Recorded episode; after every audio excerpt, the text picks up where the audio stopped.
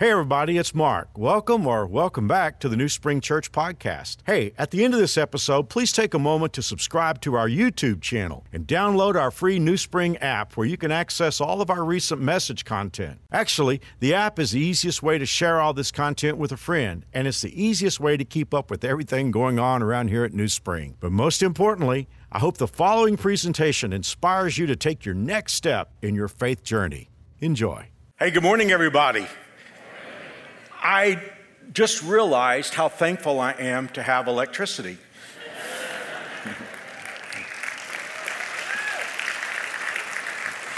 if you weren't here last week, our electricity in this part of town was off. We, we, we didn't think we were going to have this service. And then the power came on about 9.05, and so we had told most people we're not going to have a service, but we thought, well, we're going to quit turning people away. And then we came out and had a little service. But gosh, it's so great to see all of you here today, and all of you watching online, those of you in North, we're so glad that you're here. Well, I want to talk about the NFL Hall of Fame for just a moment. You know, if you're a, an NFL fan, that the NFL does have a Hall of Fame like most major sports. It happens to be in Canton, Ohio. And every year, a handful of players are inducted. It is not easy to get in the Hall of Fame. Think about this for a moment. Over 27,000 players have played professional NFL football. Only 346 as of 2021 are in the Hall of Fame. Thousands of players have made headlines. They've made the Pro Bowl. They've made, they, some of them have made All Pro, but they can't get into the Hall of Fame without a ticket. To make it in, and this is where we're going to like segue into the message today. To make it in, you have to do things that make history over a long period of time. I've had the privilege of speaking in Canton, Ohio a number of times, and the church leaders of this great church that I've spoken for have taken me on tours. So I, I know what it's like to walk past the rows of bronze busts and memorabilia that tell the stories of gridiron greatness. And today I have saved the best jersey for last. I'm wearing what is to my mind the greatest of them all. But for those of you who don't like the Cowboys, I, I just ask for your indulgence because I grew up in that area, so have pity on me. Uh, everyone, as I said to you in the first week, everyone should have pity on the suffering, and so consequently, you know, forgive me if you hate the Cowboys. And on top of that, I understand that uh, being a Cowboys fan today is not easy. I, the standing joke in Texas, where I'm from, is people say when I die, I want the Dallas Cowboys to be my pallbearers because they can let me down one more time. What's really bad about that is how long that's been a joke. It goes back into the last millennium. But to be honest with you, uh, I still watch the Cowboys, and, and I'll watch them today, probably a little bit. But I did not become a Dallas Cowboy fan in recent history. I became a Cowboys fan back in the 60s. And I have a player that I've always looked up to and respected and admired. And I'm wearing his jersey today. His name is Roger Staubach. It is interesting to me that even though Roger has not played for over 40 years, whenever the polls are taken of who is the greatest Dallas Cowboy of all time, in fact, one was just taken in 2020, Roger is always number one. And it is funny to me, I honestly believe to this day he could win any political contest that he ran for in the state of Texas. There's a reason, though, why I think we honor Roger. I mean, certainly he was a gridiron great. He is the one who threw the original Hail Mary. In fact, he named the original Hail Mary. Captain Comeback, Captain America. But the reason why I think we honor Roger and why to this day he is so special is Roger, although he was drafted in the NFL in 1964, he did not play till 1969. Heisman Trophy winner coming out of the Naval Academy. Instead of going into the Professional Football League, National Football League, he honored his commitment and instead of going to the Cowboys, he went to Vietnam and served as in the Navy for four years. And then came out and did something nobody had ever done before. After taking four years off of football, he became perhaps one of the greatest legends of all time. And I never will forget the first time I went into the NFL Hall of Fame, I thought, I have got to find Rogers' bust. Well, I'm going to talk about the fact that God has a Hall of Fame too. It's not in Canton, it's in the Bible. In fact, if you want to find God's Hall of Fame, and you don't have to turn there right now, although it wouldn't hurt, and I hope that maybe you'll read this chapter before the end of the day, maybe as your daily devotion. But God's Hall of Fame is found in the book of Hebrews, chapter 11. And it's as if you are walking through the Bible, the Family of God Hall of Fame, and you're looking at the heroes from the past. What's different about God's Hall of Fame from the NFL Hall of Fame is they're not picked by a committee of sports writers. God picked these people. And they didn't get there by doing something with the pigskin, they were inducted for doing what God values most, and that is faith. So when you read Hebrews chapter 11, you're going to read about the various men and women who are in the Hall of Fame, but you'll notice that their, their induction or their, their display in the Hall of Fame always begins with the phrase, by faith. By faith, he did this. By faith, she did that. Over and over. By faith. That's what God values most. Now, when we look at a lot of the names, we're not necessarily surprised to see them there. For instance, Noah is there. And the Bible tells us by faith he built an ark. Abraham, he's the father of faith. We're not surprised that Abraham is there. Sarah is there taking her place in the Hall of Fame. Moses is in the Hall of Fame.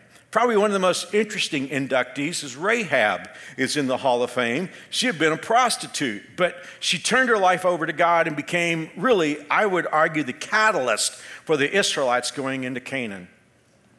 Well, as we would go through that Hall of Fame, especially if you've been with us in this series, we're not surprised that Joseph was inducted into the Hall of Fame. And I think if you've been with us for these last seven weeks, you would have nominated him and you could have presented so much evidence why he should be in God's Hall of Fame. You might say something like this By faith, he put aside his pain of being sold by his brothers and gave Potiphar his best shot. Hey, that works for me. Or you might say, by faith, he didn't give up when he was jailed for 10 years on a trumped up false charge. That would take a lot of faith. Or by faith, he brought his A game to helping the warden when he was in the prison. Or by faith, he stood before Pharaoh and gave God the glory for the ability to interpret dreams. Or if you were here last weekend, and by the way, thank you for your kindness. So many of you responded about this series, and, and that's meaningful to me. By faith, you could say he restored his brothers and brought his family to Egypt. So we could go on and on. I mean, Joseph is such a sterling character. So when we're going through Hebrews 11 and looking at the Hall of Fame and why they were inducted, there's so many reasons why we would want Joseph to be inducted, but it is interesting to me that God nominates Joseph to the Hall of Fame class of 1625 BC with these words It was by faith that Joseph, when he was about to die, said confidently that the people of Israel would leave Egypt. He even commanded them to take his bones with them when they left. I find it significant. And this is the reason why I'm closing out my part of the series with this message. I find it significant that with all the awesome things Joseph did, he made the Hall of Fame with his funeral prearrangements. You saw what I saw. You know, we're, we're always being told, you know, especially if you're middle age and everything, you ought to just go down to the funeral home, make your funeral prearrangements, you know. And I always think to myself, well, what if the rapture happens and I've done all that for nothing? I'm sure it's a good idea. But it is interesting to me that Joseph is in the Hall of Fame because of his funeral arrangements. So, what was it about Joseph's final instructions that God loved so much? We'll get into that in just a moment. Our series is called Going Pro because we're looking at some Proverbs, the book of wisdom, and coached up because we're looking at the life of Joseph and we're learning from his life. So here's what we're going to walk away with today in this short and simple message. When God looks for women who he sees as pros, if you really want to go pro, when God looks at men and he says, there's a pro, evidently it's because they think in terms of legacy. In other words, these are people who spend their time on the earth understanding that it's a temporary assignment and they're thinking about what's going to outlast them. They're thinking about the echo effect of the life that they lived. And if you think about that, it fits with God so much because God is all about people making investments for the future. So before we get to the life of Joseph, let's go pro for a few moments and let's see what the book of Proverbs has to say about legacy. In Proverbs 11 7, it says, When a wicked man dies, his hope perishes. All he expected from his power goes to nothing. Now, I want to make sure we understand that word wicked because we could think that means, oh, that's the criminal that I read about. You know, that's the guy they're looking for who's the fugitive who looks like he probably killed his girlfriend. Those are kinds of images that we conjure up with the word wicked. But it's important for us that we understand what the actual Hebrew word means. It just means somebody who gets it wrong, it means the person who believes the wrong thing about life. And scripture says when a, when a person who gets it wrong dies, his hope dies with him. All he expected from his power goes to nothing. In Proverbs chapter 12, verse 7, here's another, here's another pro verse. The wicked die and disappear, but the family of the godly stands firm. I want to share something that my dad told me um, right before he and my mom moved up here. For those of you who don't know, my dad was a longtime pastor. He pastored the same church in Fort Worth for 50 years. And he came here, and for 13 years, he was our care pastor before he passed. But toward the end of his tenure there, he was disappointed and discouraged about things that he had hoped to see happen in that church that didn't materialize. Now, I think he was hard on himself because he, he, he had a great fourth quarter. I mean, he led the church to a whole new campus and they paid cash for it. So he did a lot of great things. But dad, at the end of those 50 years, felt like maybe he had let God down. And so one day he was just sitting in my office talking and he said, Mark, uh, he said, You know, I don't know. He said, Where we are right now, I kind of feel like a failure. And he started talking about what wasn't happening at the church he pastored like had happened 30 or 40 years before. And I said, Dad, your, your ministry's not in Fort Worth, Texas. Your ministry's all over the world. Your ministry is in my life in Wichita, Kansas. Your ministry is in Jonathan's life and, and Stephen's life and your grandchildren. And I started naming off the men who had been saved under my dad's ministry, who'd gone to the mission field and were pastoring churches all over America. I said, Dad, your church is all over the world. Well, I love that verse because it makes me think about dad. Even though he's been in heaven now for eight years, I just think the, Bible says the wicked die and disappear, but the family of the godly stands firm. That's a powerful statement. I mentioned my dad. You guys know how I talk about my grandmother, who was his mother, and how that she had the worst kind of situation. She had grown up in a dysfunctional home that was painfully dysfunctional. And for most of her years of marriage, my grandfather was not a believer, but she was faithful and stood faithful to God and loved ministry. And I got bored in a service in Texas. I shouldn't say that, should I? Does that ever happen to you here? Don't tell me. Was, this pastor was like meandering, and I was actually in, well, I guess I'm going to give it away. I was in the town where my grandparents had lived. This is probably seven, eight years ago. And I just started thinking about all the people who were in ministry who were descendants of my grandmother, and by the time I got through, there were 38 of us. Why? Because the Bible is talking about legacy. This is why people get inducted into God's Hall of Fame. The wicked die and disappear, but the family of the godly stands firm. That's a powerful statement.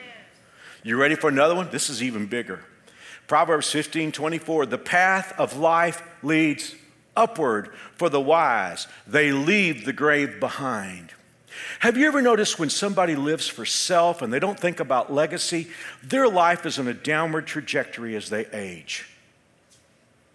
And it's like, well, I used to do this and I used to do that, but now I'm just looking for a soft, cushy place to land and I'm no longer productive. The Bible says that a godly woman's trajectory is always up. Her health may be failing, her body may be failing, but her trajectory is up. And then it says, even when she dies, she's going to leave the grave behind. Her trajectory is up. So if you're a God follower, if somebody asks you, where are you going? You say, I'm going up. I'm going up. One more time, let's look at that because here's the thing. We've been groomed to think, even in the Christian world, that life is all about making a lot of money and being famous and having a lot of followers on social media and then finding a cushy place to land when you get old. No, that's not what life is about. If you're a God follower, the path of life leads upward. They leave the grave behind. That's one reason why we love singing around New Spring Ain't no grave gonna hold my body down. My path is upward. I may be talking to somebody and you've been to the doctor, and the doctor may have even said, You don't have too many months left. You, it's okay, you're going upward. Your trajectory is upward. By the way, here's the point. Here's God's point. This is why Joseph was in the Hall of Fame with his funeral arrangements. If it's true what we just read in Proverbs, shouldn't it change the way we spend our lives down here? Shouldn't it affect our choices and decisions? I mean, when that clicks, when this clicks for us, and we step back from the pressures that we're under today to do this or be that or have this, when we step back from those pressures, we see why Joseph's funeral arrangements were so big to God. Well, let's go into Joseph's life now. Let's get coached up. Let's recap. He's at the end of his life. You know clearly that God strategically brought him to Egypt at the, really the beginning of the Hebrew nation. There were only 70 when Joseph's family moved to Egypt, only 70 of them. But they needed to be there because it was God's plan for them to proliferate. I mean, here's the thing they would be there for over 200 years and they thrived there. But this is what is so critical for us to understand because when we start hearing about how God blessed Joseph in Egypt, we can sort of think, okay, I understand God's purpose in Joseph's life, God's purpose is to bring him to this place where he's running Egypt and running the world and living in this huge home and having a beautiful wife and having beautiful kids and living a life of consumption in Egypt. But Joseph never saw that as his purpose. I mean, he understood that he was only there for a while. Because, see, God had made a promise to Joseph's great granddaddy. His great granddaddy Abraham had left Ur of the Chaldees, and God said to him several things. God said, Abraham, if you will trust me, I'm going to make a great nation out of you, and I'm going to give you a land that's going to be your land and your homeland, and I'm going to bless the whole world through you. So Joseph is in Egypt, and he understands that plan isn't going to happen in Egypt. And so now we sort of understand why he said, God is going to do something big. And even though I may be gone from the stage, I want to be part of it. So swear to me, swear to me that you will not leave my bones in Egypt. Now, when you start reading about the children of Israel going out of, getting over to the book of Exodus, about them going out of Egypt into the promised land, one of the things the Bible says is somebody had the responsibility of carrying Joseph's bones. And like I just hinted at, about 200 years and a million or so Hebrews later, a man named Moses came on the scene, and the rest, as they say, is history. So, one more time. I mean, somebody could say, well, Mark, I mean, really, Joseph was in heaven with God. Why was it important for him to, for, well, I mean, here's the thing. You studied enough history that, to know that to the Egyptians, burial was a big thing for potentates. That's how we get the pyramids. And, and if you've studied Egyptian history, you know that when somebody important died, they used to put stuff in the tomb that they thought that this person was going to need in the afterlife. Do you see what Joseph's saying? Joseph's like, I'm not part of what I'm around. We'll get to that in just a moment. Joseph is like, God's going to do something great, and I don't want you to leave my bones in Egypt. So, with that, and let's, let's, this is going to help us now because we're going to leave 1625 BC, and we're going to go to 2021 AD. What was Joseph really saying? Number one, I may be in Egypt, but I'm not of it. I may live here, I may work here, I may do business here, but this is not who I am. For those of you who like to study the Bible, it is interesting to me that God often lets people or places symbolize existential, spiritual, non material things. Some of this is above my pay grade, but there are a lot of symbols in the Bible. We'll talk about that maybe someday.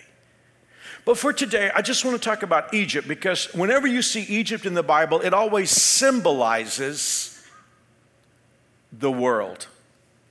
Now, I got to quickly define that, probably for some of us when God talks about the world in most of these situations in the Bible, He's not talking about the planet, but He's talking about a world system. Throughout the Bible, we're taught that there is a world system that is bent or warped away from God. Hold on, because we're going to go to a painful place for just a moment. We are watching this world system get darker and more wicked and more troublesome as we get closer to the tribulation period and the coming of Antichrist. You and I live in a world where it is basically safe to be hostile against, well, I started to say a group of people, but really two groups of people Bible Christians and Israel. It is amazing that our culture today is geared to be hostile toward those two groups. And what's interesting about that is if you think about Israel, it was God's avenue to bless the world in the Old Testament, and the church is God's avenue to be a blessing to the world in the New Testament. What's amazing to me, and I don't think I've ever taught this, at least I haven't taught it in a long time, is if you look at the hostility against Christians in the world today, it is almost universal, but it comes from unconnected sources. I mean, in parts of Africa today, you have some Islamic extremists, specifically the Boko Haram and, um, and the Fulani herdsmen in Nigeria. 17 Christians are, are hacked to death every day in Nigeria. I want, I want to just let that settle in for a moment. 17 Christ followers are hacked to death in Nigeria every day. And by the way, when we get close to Christmas and our in our Project Generosity offering, one of our, our, one of our ministries we're going to give to is a ministry that helps persecuted Christians around the world and their families. In India, we see persecution growing against Christians. There was a 16 year old boy, I've been praying for him. He died this week. And he was, the, this community was warned by these extremists that Christians were not welcome. He and his 18 year old brother were holding prayer meetings. He was going to buy groceries a few weeks back and someone threw what he thought was water on him, but it was acid. And he burned 65% of his body, and he died this last week. Just because a 16 year old boy, he was a Christian. We're watching it in parts of Europe. And there, it's not as much religious, it just tends to be more political. And then, hey, even if you go to an American university, you're probably, if you're a Christ follower, if you're a biblical Christ follower, you're going to feel the hostility. And there it's not from religion, but it's from what we, I guess, call postmodern political correctness. And even in Christian, so called denominations, we're seeing hostility toward Bible Christians. And in communist China, I mean, if you're keeping up with that, I mean, I was just reading what a young woman wrote about being a Christ follower, and she was put into a camp that was to restructure her thinking. And she said, after a week of that, you're not really wanting to live. I didn't even mention entertainment. We live in a world system where, really, when it gets right down to it, the main thing that it's okay to be hostile toward is a biblical Christian. Now, here's the thing because I'm talking about the world and the world system. None of those groups are in collusion with each other. The extremist group in India is not in collusion with the extremist group in Africa, and they're not in collusion with American universities, and they're not in collusion with entertainment in our world today. So they're not in collusion. In fact, in many cases, their own beliefs contradict each other's beliefs. You say, Mark, you're paranoid. No, I'm not paranoid. I'm just, I mean, first of all, anyone that had just a cursory knowledge of what's going on in the world would know that that's not the case. Here's what the Bible says about the system that you and I are living in. In James chapter 4, verse 4, the Bible says, Don't you realize that friendship with the world makes you the enemy of God? Now, that that may not be easy to hear, but it's in the Bible. Let me read it one more time. Don't you realize that friendship with the world, and we're not talking about the planet, we're not talking about the people in the world, we're talking about this toxic system that is bent toward evil. Don't you realize that friendship with the world makes you the enemy of God? I say it again if you want to be the friend of the world, you make yourself the enemy of God. But I hear Christ followers, and I would respond this way too, who would say, Well, wait a minute, Mark. I mean, yeah, I see the system, but I got to live here, I got to work here. Bingo. We're getting very close to what Jesus said about the relationship of Christ followers in this world system. In John chapter 17, Jesus is praying to the Father. This is just probably a few hours before he's going to be arrested. And we call John 17 the high priestly prayer because it's right before Jesus goes to the cross. I always feel like I'm kind of in the Holy of Holies when I read John 17 because it's one member of the Trinity talking to another member of the Trinity. And here's what he said about you and me I have given them your word, and the world hates them because they do not belong to the world, just as I do not belong to the world. We almost are expecting Jesus to say, Father, get them out of here. But it's not what he says. Watch this. I'm not asking you, Jesus said, to take them out of the world, but to keep them safe from the evil one. That's Joseph in Egypt. He's in a system that he's not part of. He's in a system that is hostile toward what he believes, but he's called to be in it, never of it. So, with that in mind, let me just share with you a couple of things because you and I are living in a world similar to Joseph's world. And here's the first one. Even though Joseph did not feel at home in Egypt, the solution was not to hide out and become weird. How many, how many of us have been part of a Christian tradition that believe that the way to, to live for Jesus is just to be separated from the rest of the world and to look weird? I mean, I, I, didn't grow up in this particular tradition, but I remember when I was a kid growing up, there were like these Christian traditions where women could not wear makeup. I mean, where I remember growing up, you know, where you, you, you I, I couldn't even begin to tell you the quirky stuff that I was taught when I was a kid. Here's the deal if you love your enemies, you'll be weird enough. I mean, if, if you're kind to those who hurt you, you'll be weird enough. So it's important for us to understand that God is not calling us to be in a monastery and withdraw from the rest of the, rest of the world. Just the opposite. I mean, here's the thing it takes us back to rule number one of spiritual warfare our enemies are never people.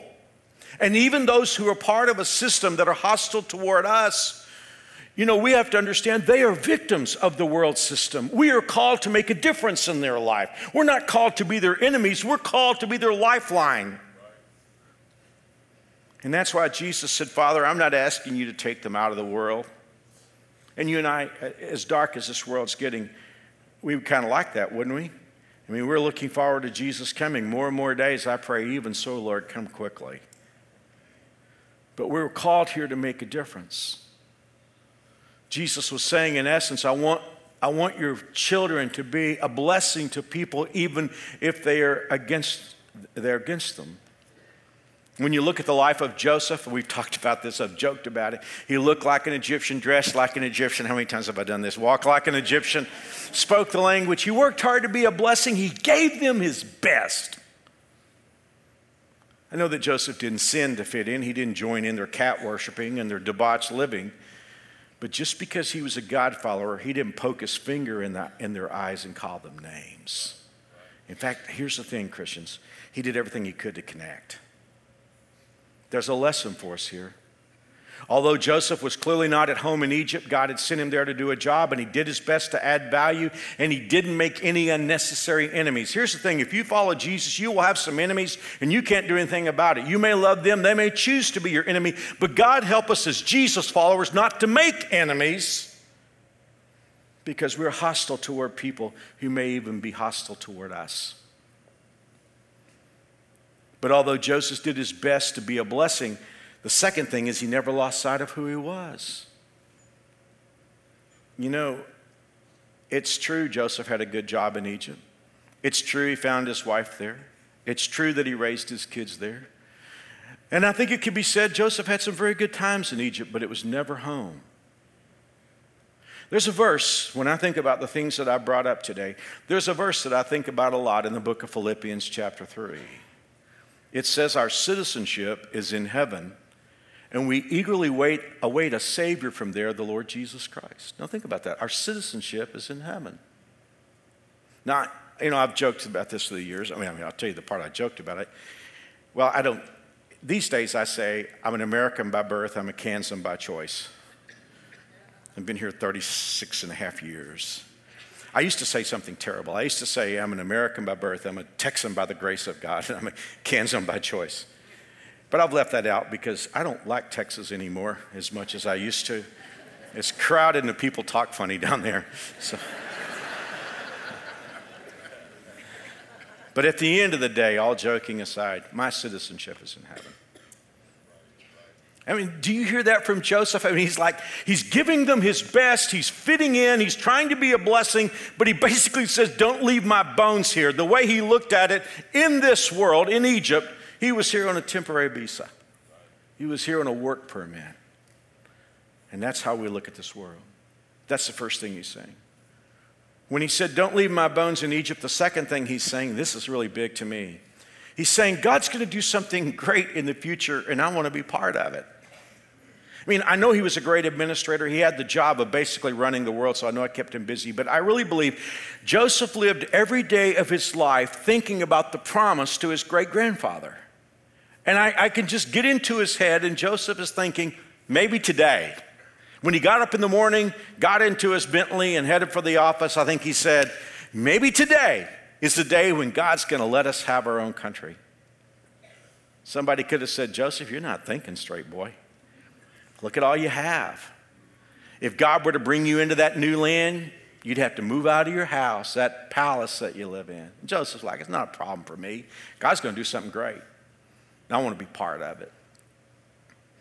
You know, somebody might say, Sir, don't you understand? You would have to resign your position here at the palace. You couldn't shop at the fine shops anymore downtown. Joseph would say, It doesn't matter. And I think he lived every day like that. Maybe today maybe today, just kind of like we look forward to Jesus coming. But as Joseph grew old and he knew that death was imminent, he had probably to accept what he considered reality. He wasn't going to live to see the great working of God in his lifetime, but he knew it was coming. And however he could, he wanted to be part of it. Could I ask you a question as I ask it of myself today? Because, one more time, we've been so groomed in America to think in terms of personal achievement and personal acquisition. What are you investing in right now that will outlive you? One more time. You can say, hey, Mark, I, I, I make all this money now. Okay, that's great. That's wonderful like, well, Mark, I mean, I, I'm, I'm going on this vacation next month. Okay, it's great. What are you, as a Christ follower, investing in that will outlive you? Because after all, that's how Joseph got in the Hall of Fame. One more thought before I leave and before we go home today. What Joseph was saying when he said, Don't leave my bones in Egypt, he was saying, Egypt, and we know by symbol this world, Egypt is not enough for me. I mean, he had the very best that Egypt had to offer. I mean, for the 13 years where he didn't, but for most of his life, he had the very best. He could have basically anything he wanted in Egypt. And there's a part of us that would say, Joseph, why are you so freaked out about what's going to happen to your bones after you die? But Joseph is like, you don't understand. Is glitzy as Egypt is, it's not enough for me.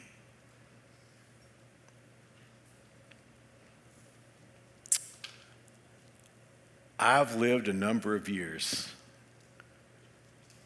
You know, um, I was 28 when I came here. I'm amazed at how fast it's gone. I think I was just having such a great time. For some reason, known only to God, His grace has smiled on me in unusual ways.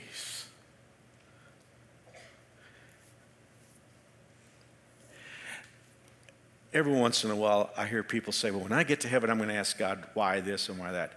I, I really have one question for God that's a why question. I want to ask Him, why are you so good to me? Because I can think of a million reasons why He shouldn't have been. I've been married to my best friend and the joy of my life. I have wonderful sons and daughters in law and the world's greatest grandkids. and I have had the greatest job in the history of the world. I get to be your pastor.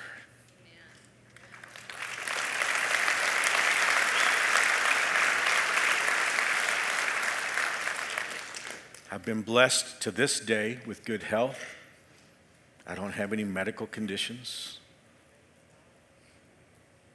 Like I say, when I look at far, far better people, far more godly men and women who go through so many burdens, I wonder why is God so good to me? I have a wonderful life. People talk about living the dream. I really am. But this world is not enough for me. People still age. And every day I hear about people getting cancer. And as I heard from you, so many of you last week, hearts still break. And bad people still hurt good people. And new fears come along every day and people still die. Stood by the casket of a 20 year old New Springer this week, a wonderful young man who loved God and loved this church and loved to worship. And I stood by his casket and put my hand on it this week, and I thought, I don't do very well with caskets and brown hair.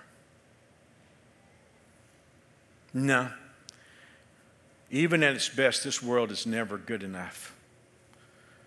I want to close today where I started because remember, Joseph got in the Hall of Fame with all the great things that he did. He got in the Hall of Fame by his funeral prearrangements. New Springers, why is God so big on this? Well, if you kept reading in the Hall of Fame chapter, Hebrews, the Bible would tell us.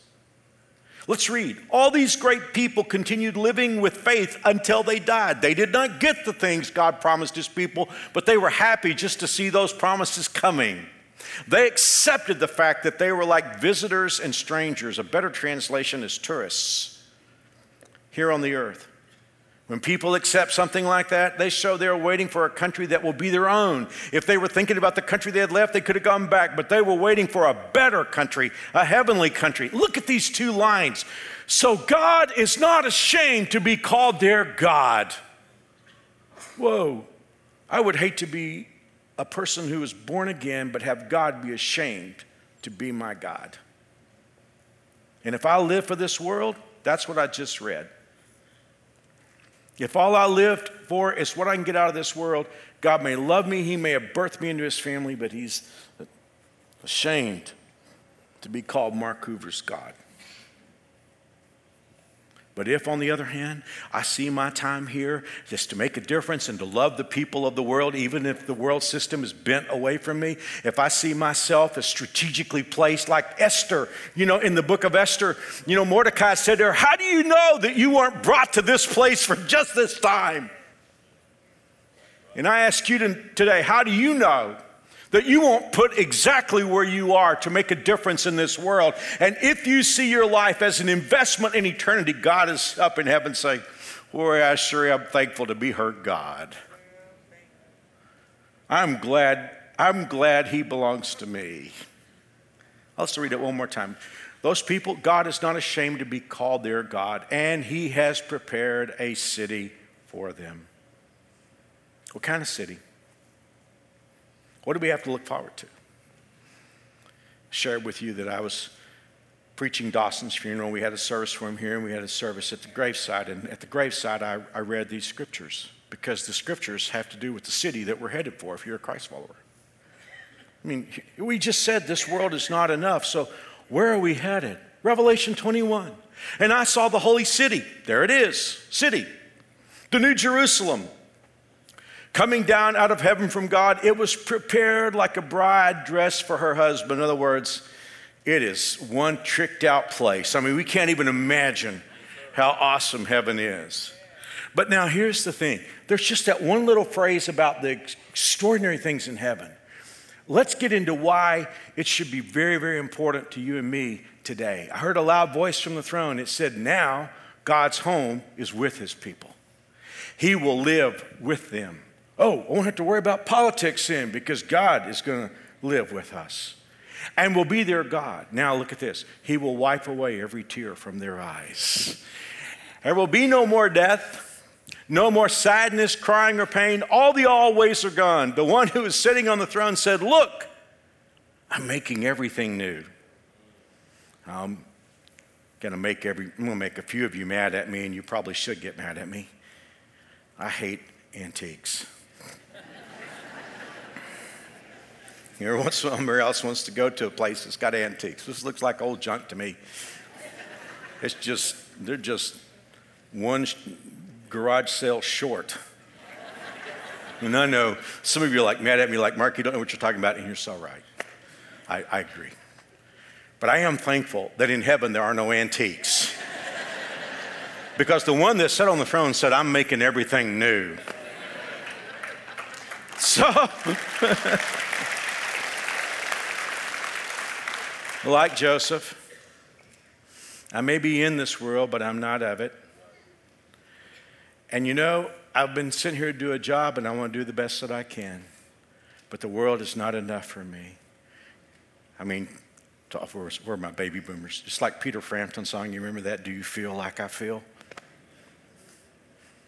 Do you feel like do you feel like that? Because God up in heaven is looking for his daughters to put in the Hall of Fame who live like that.